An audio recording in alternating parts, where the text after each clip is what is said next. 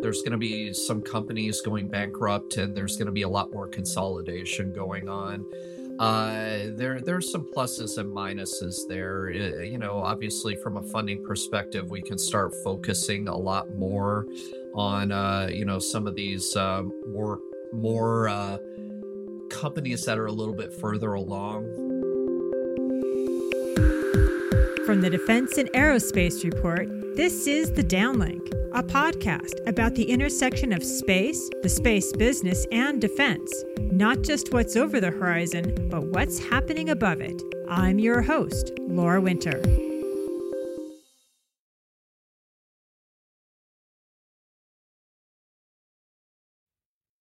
Hello again, Downlink listeners.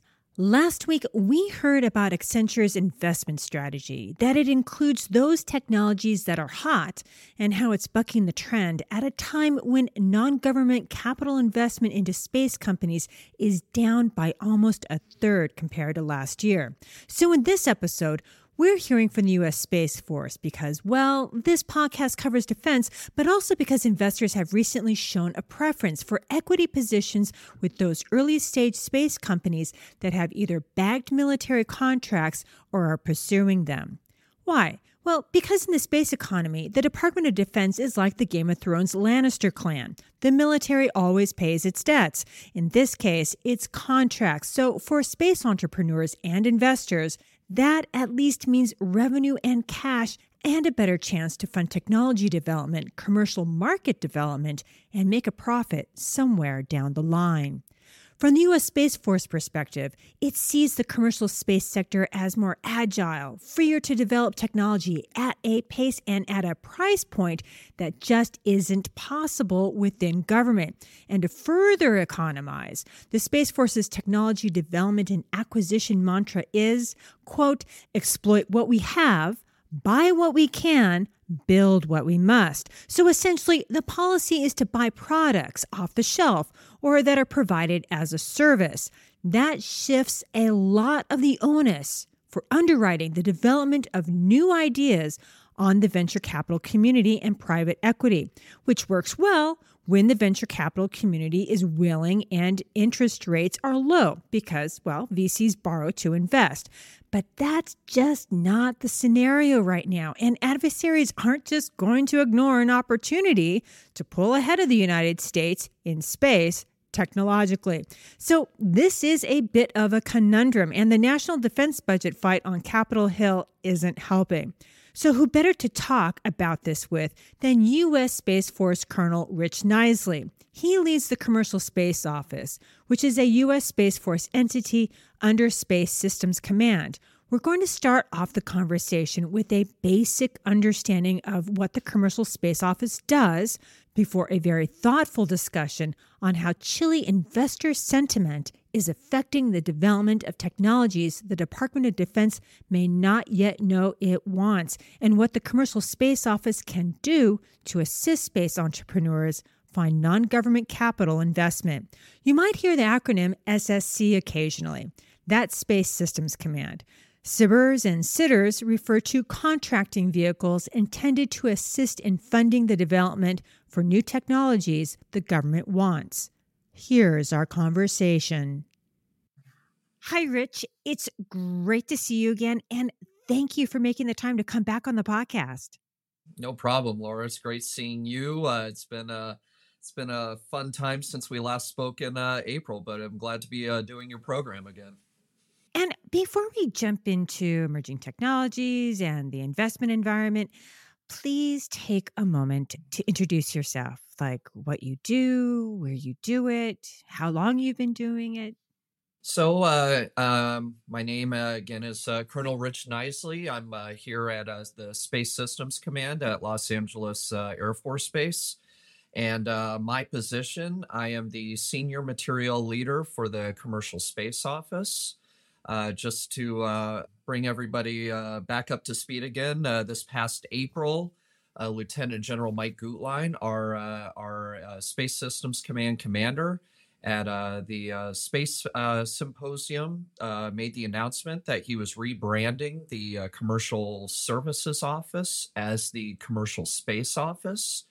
And what he did with that was he brought together all of the SSC enablers, if you will, for commercial integration. So under my watch is the Commercial SATCOM Office, which is headquartered out at Fort Meade, Maryland, which is our one-stop shop for all commercial satellite communication needs across all of the services and the combatant commands. So they are doing amazing work right now for our warfighter. Next is the SSC Front Door, which is really the one place to go to for all industry to understand how to do business with the government, but specifically how to do business with Space Systems Command. So we actually just stood up a brand new website in the April timeframe, powered by Salesforce. And what that's allowing us to do is to be more responsive to industry and allowing us to capture what the company is bringing to the table, the maturity of the company, and to best understand how we can integrate that particular technology into all of our different mission areas across the command. And that's also allowing us to make those connections for industries so that they don't get lost in the maze of doing business with government. Definitely a customer service element to the front door. And since we stood up that website, no dropped calls, quicker response times, and we are really getting after what industry wanted to with that front door. So really exciting things going on there. Our partnership with AFWERX, specifically called SpaceWERX. So that is a branch off of AFWERX, and their main mission is to do technology maturity for smaller startup companies. We were able to fund some of the development through our SBIR area and apply dollars to do maturity, and then help companies bridge the what we call the valley of death, if you will, so that we're helping it get beyond a prototype and into a program of record. And so there's a number of different programs through SpaceWERX that we do to help out some of these smaller companies. And I'm sure we'll get into a little bit of that in the subject matter for this episode of your podcast. Also, what we're doing is running what we call the Commercial Augmentation Space Reserve out of my shop. And the biggest mission for that is that we know in peacetime we need to do more commercial integration to integrate that more into the space enterprise. And so what we have done is stood up a framework that was recently just approved and briefed to Secretary Kendall in the early September timeframe. But what we are planning on doing is integrating more commercial in peacetime. We need to get after that now so that our operators understand what the technology is, that we can integrate it into our overall enterprise, that we can war game it, that we can exercise it and learn how to operate it, and then ensure that that technology is scalable across the spectrum of conflict. And we'll do that mainly through the contract that we're setting up. We'll have pre-priced pricing tables so that it's a voluntary partnership with industry and the government, and so that we can scale that across the spectrum of conflict. And if necessary, prioritize those capabilities for U.S. government use, and also have the ability through the contract to kick off any particular customers, if you will, that may be pacing challenges for the U.S. government. So a lot of cool things are going on in my shop. We've just been stood up since April, and we've been hitting the ground running.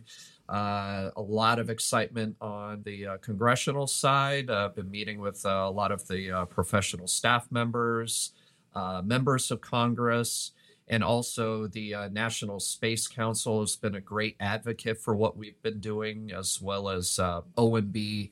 And then really, lastly, just strengthening the partnerships that we already have with the National Reconnaissance Office, as well as NGA. So, success is really all about speed and integration and working together across the community with the warfighter and our allies' interests in mind. And before we move on from all the different divisions that fall under the Commercial Space Office, is the Space Domain Awareness Marketplace also part of it? It is, actually. So thank you for mentioning that. Next year, we will bring over the program management of the Space Domain Awareness Marketplace.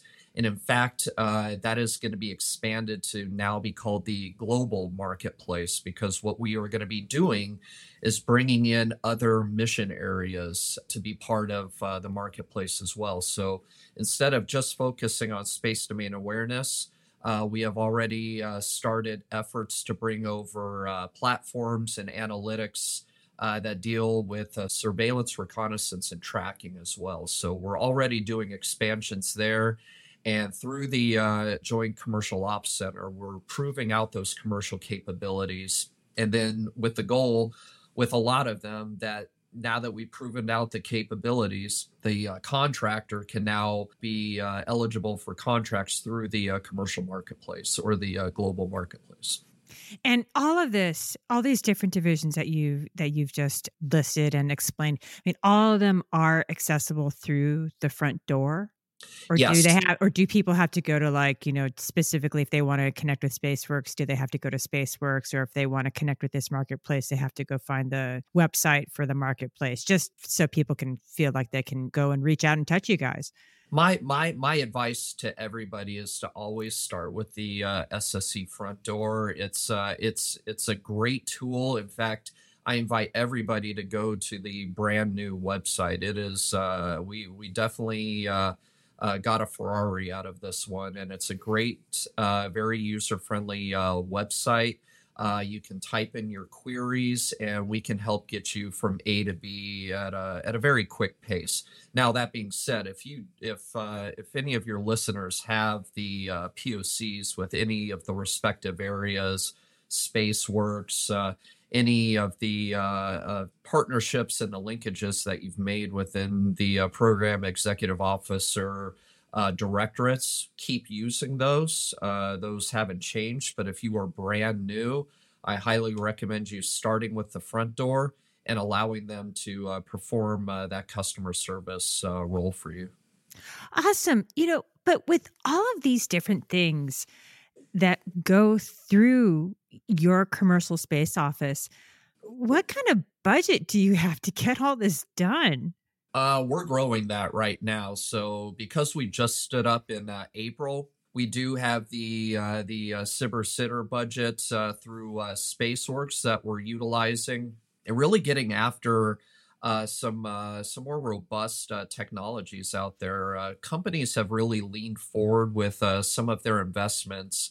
And they're beyond drawing on a piece of paper or, you know, in some cases, a napkin. And they have actually gotten, you know, actual hardware built, and they're ready to launch. So we need to start focusing and steering that budget more towards mature technologies. So in vernacular, less phase ones, more phase twos. So we're working at that. We are integrated very well within our program executive officers. So what we're doing as far as a commercial space office is showing them the technologies that are out there so that we can show them points of, number one, where they may be able to pivot away from what they're building in-house. So going more towards that buy before build mentality. But at that same time, reallocating their budget so that they can go after, say, 3 to 4 different services for the amount of money that you would be using by just building an exquisite capability in-house that would have a sustainment tail and a life and like a 10-year cost. Whereas there are actual capable, robust services online right now. Commercial SATCOM being one of them, commercial space domain awareness. Industry is just going crazy right now with weather capabilities.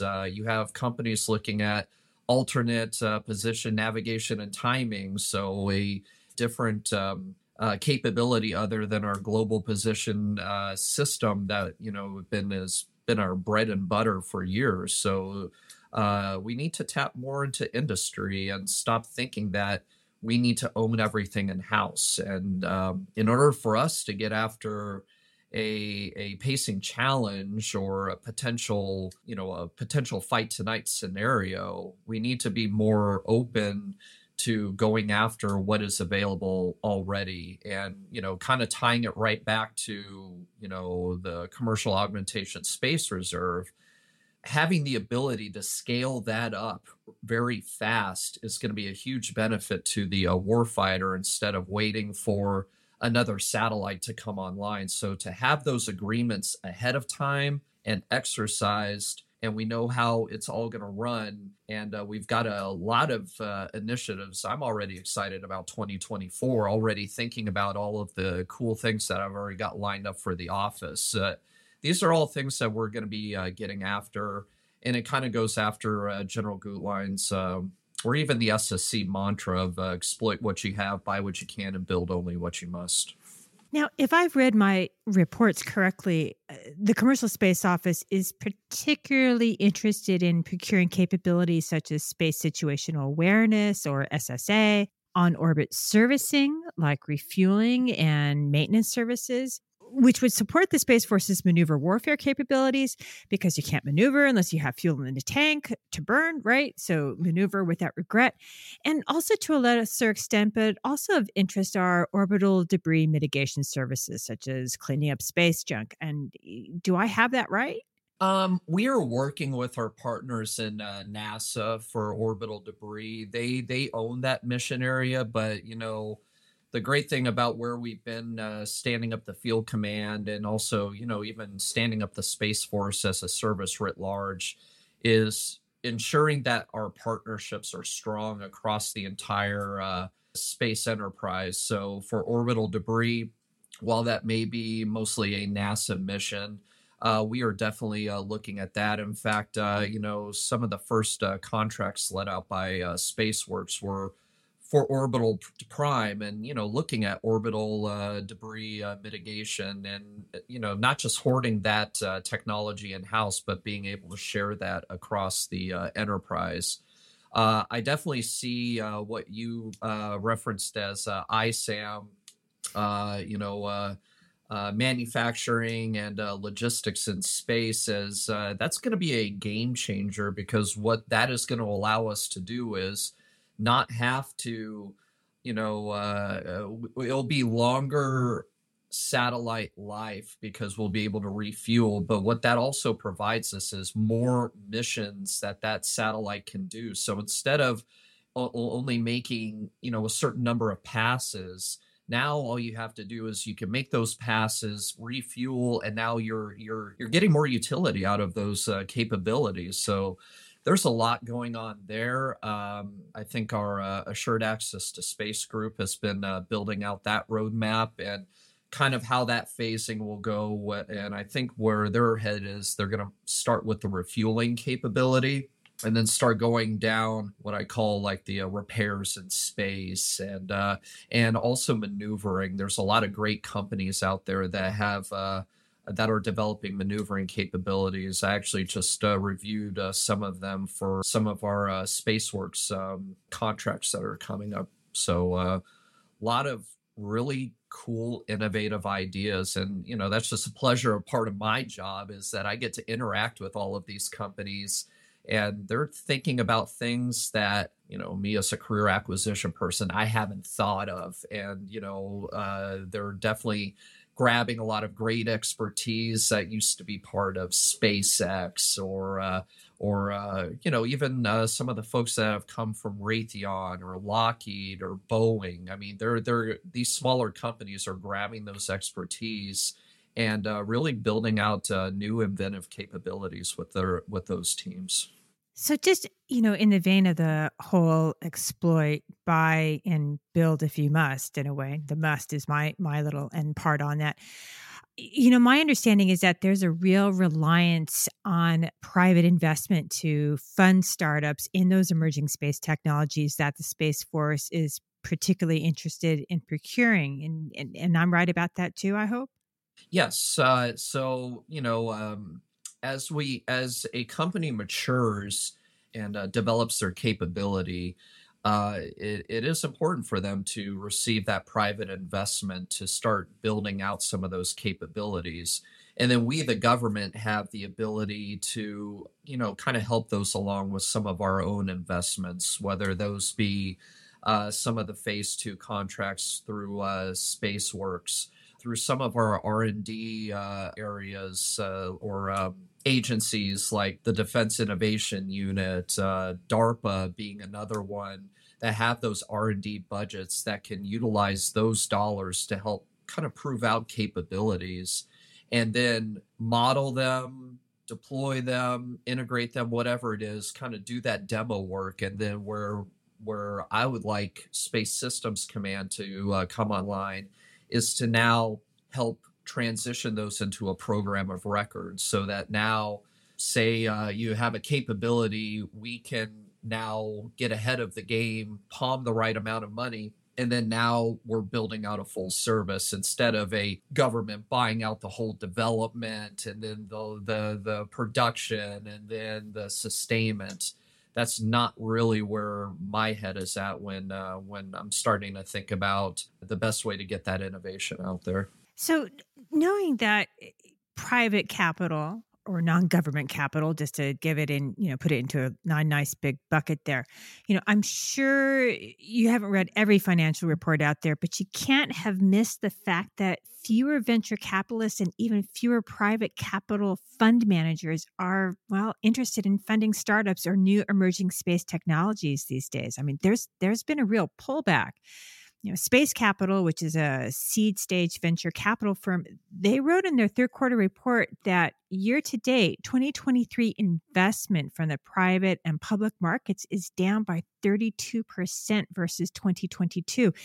And that's almost a third less than last year. So now that I front loaded all that with context, you know, how does this bearish investment environment affect your office? Because, I mean, you are tracking this, right? Yeah. So I would definitely say, back to what you were saying, I think early stage companies are able to find venture funds still, but kind of like where you were going, growth stage companies are facing a very challenging environment. Obviously, one of those that is not facing that problem right now is SpaceX. They've actually said recently that Starlink now is cash positive, so they're starting to take some of those and they're running with it. I would still say that investment is still strong across space. It is still substantially better than it was in 2020. Obviously, 2021 was the big growth year where, you know, everything spiked and everything, and it's kind of teetered off from there. But, you know, that's really where now that the Space Force is starting to do a tilt, I think that there are still opportunities for investment out there. What I do ask companies to do is, you know, start thinking about, you know, making sure that your capabilities are commercially sound. I think investment groups, from what we hear, really start looking at those capabilities that have more of a commercial appeal, not just to the Department of Defense, because, you know, how our funding and our PPB or program budgeting structure is, it's not built the way I would want it to be built. In fact, I would hope that we can make some changes going forward so that we could, you know, start funding it more towards a capability area and not just systems, because if you form it as a overall capability, that's going to have us give us a lot more flexibility within those areas to start maneuvering towards commercial, towards innovation, where we could be a little bit more reactive to late-breaking technologies. I think that's going to be helpful going forward. But now that we have stood up the Commercial Space Office, we're able to utilize the tools that we have at our fingertips a lot better to help out with some of these companies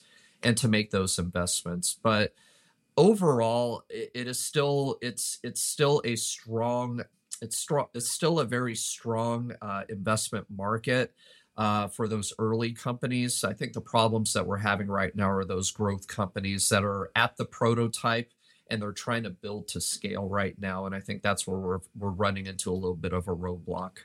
And how does that, though, then affect your office in terms of, you know, fulfilling a requirement or, you know, getting things done? Because if some of these companies, and whether they be seed, because seed is actually hurting a bit, just truth be told, but growth companies as well, you know, if they're not getting private funding and aren't able to grow their idea or grow their prototype, you know, how does that affect you guys and what you need to do and what you need to give to Space Command or to the U.S. Space Force in general in terms of requirements? So it's a couple of things right now. I think where you're going to see is there's going to be a lot more, I'd say that we expect to see probably more, there's going to be some companies going bankrupt and there's going to be a lot more consolidation going on. There's some pluses and minuses there. You know, obviously from a funding perspective, we can start focusing a lot more on, you know, some of these more companies that are a little bit further along.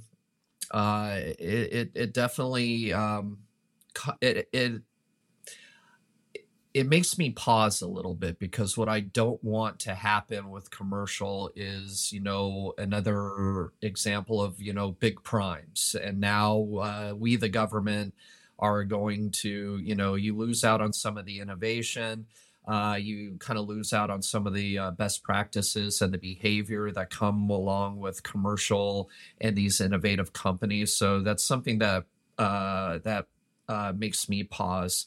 But what I can say is we are definitely leaning forward on putting forth some very good POM submittals for commercial. One thing that we do through the front door through SpaceWERX, we're definitely being a lot more vocal as to what our requirements are, so that companies don't, you know, just start going down a path and it's not aligned to where we're at with the Department of Defense. So we've been having a number of different industry days. In 22, we had 17. In 23, we just wrapped up with number 10. So, you know, we're still having a lot of those open dialogues. And many of those industry days are what we call reverse industry days, where we, you know, for industry, before it kicks off, we pose a problem or a vignette or a list of questions that we want them to come back with answers to, because these are honest questions that we just don't have answers to.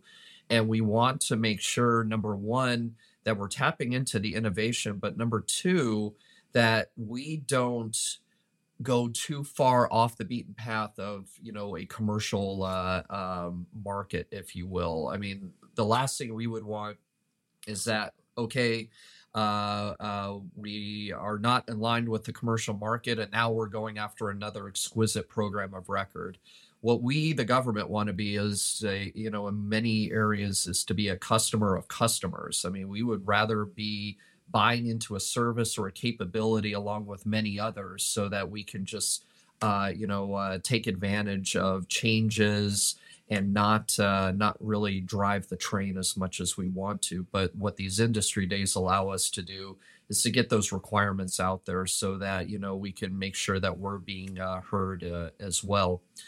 Now that we have SpaceWERX aligned with the Commercial Space Office, we're aligning SpaceWERX challenges after these industry days. So one of the first ones, and this industry day happened after you and I met the first time, Laura, where we had a alternate PNT industry day right after our collaboration center opening, and the solicitation for that SpaceWERX challenge just came out. In fact, last week or the week prior, we had our workshop. And pretty soon, I think in the February-March timeframe, we're going to be putting solicitations out there and getting companies on contracts. So we're actually going to be funding companies to keep the dialogue going with these mission areas. So through SpaceWERX, through DIU, through DARPA, we're able to do a lot more what I would say R&D and technology maturity, and where the Commercial Space Office is coming in is trying to work with the PEOs to palm for what we'll call more traditional, or program of records, so that we're buying more of a service. So we're getting past that valley of death and starting to integrate these capabilities more. Now, on the street, there is some worry, though, that this sort of chilly investment environment could, last not just months, but perhaps even years, which has the possibility of creating some funding gaps. I'm wondering, if you guys are considering at all like a space version of In-Q-Tel or a space version of the Army Venture Capital Corporation, something that's specifically designed for space, understanding that the timelines to achieve a profit or to reach an exit are just longer. I mean, is anyone, considering that? So we are actually working with In-Q-Tel right now. Through the office that actually owns the contract. We're in the, hopefully, the soon-to-be final stages of setting up the memorandum agreement or partnership agreement with In-Q-Tel. And I'm really excited about that because they do some very innovative work plans with some of these small companies. And that's going to help us learn, number one, about some game-changing technologies that you may not even hear about unless you're, completely linked up with venture capital. Go on. Give us a little taste of what you're talking about.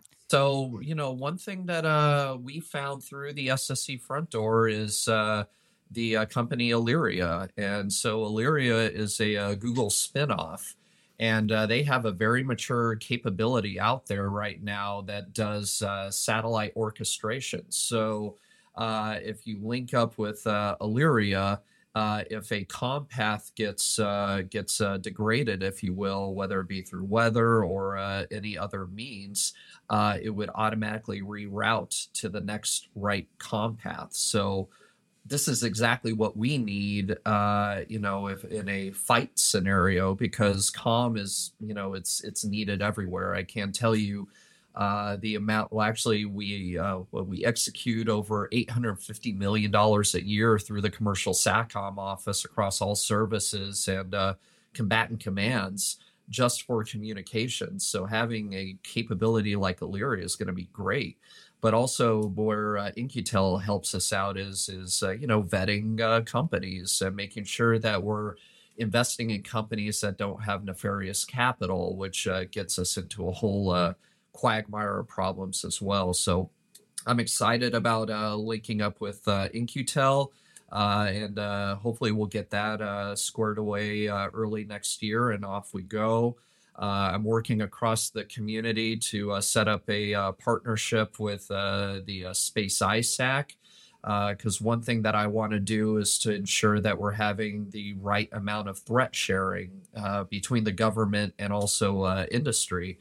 That's going to allow industry to know, number one, what's going on in the area of responsibility, which is going to help drive their investment strategy, while also ensuring that they know how to protect themselves as well, especially through a cyber attack scenario. So I look at threat sharing as a major foundational piece for CASR going forward, because we need to stop looking at this as, commercial industry, but better as a collective whole, because as you know, there's no dividing lines up in space. It is government, academia, industry, different countries, all operating in the same ecosphere, if you will. So, we need to look at it as that is that we are all together in this domain, and we need to have more communication and collaboration together. Just to sort of circle back, though, onto nefarious capital, and this is very specifically for the audience to understand. Nefarious capital is, let's say, China or Russia or somebody else using a shell company that then uses probably another shell company to invest in a young space company with some sort of emerging technology. And when they do that investment, they then own a piece of that technology. and wherever it goes. And if it goes into a U.S. military system, well, that could cause some issues, especially if they, well, own a piece of that, you know, intellectual property. But it also reveals kind of a shortcoming in the, you know, capitalization of some of these emerging companies, because a lot of times, you know, these very, very bright, very intelligent, very forward-thinking, you know, engineers, scientists are really good at what they're developing, but they don't always know how well to actually find capital that isn't tainted, right? That might be a good way of putting it.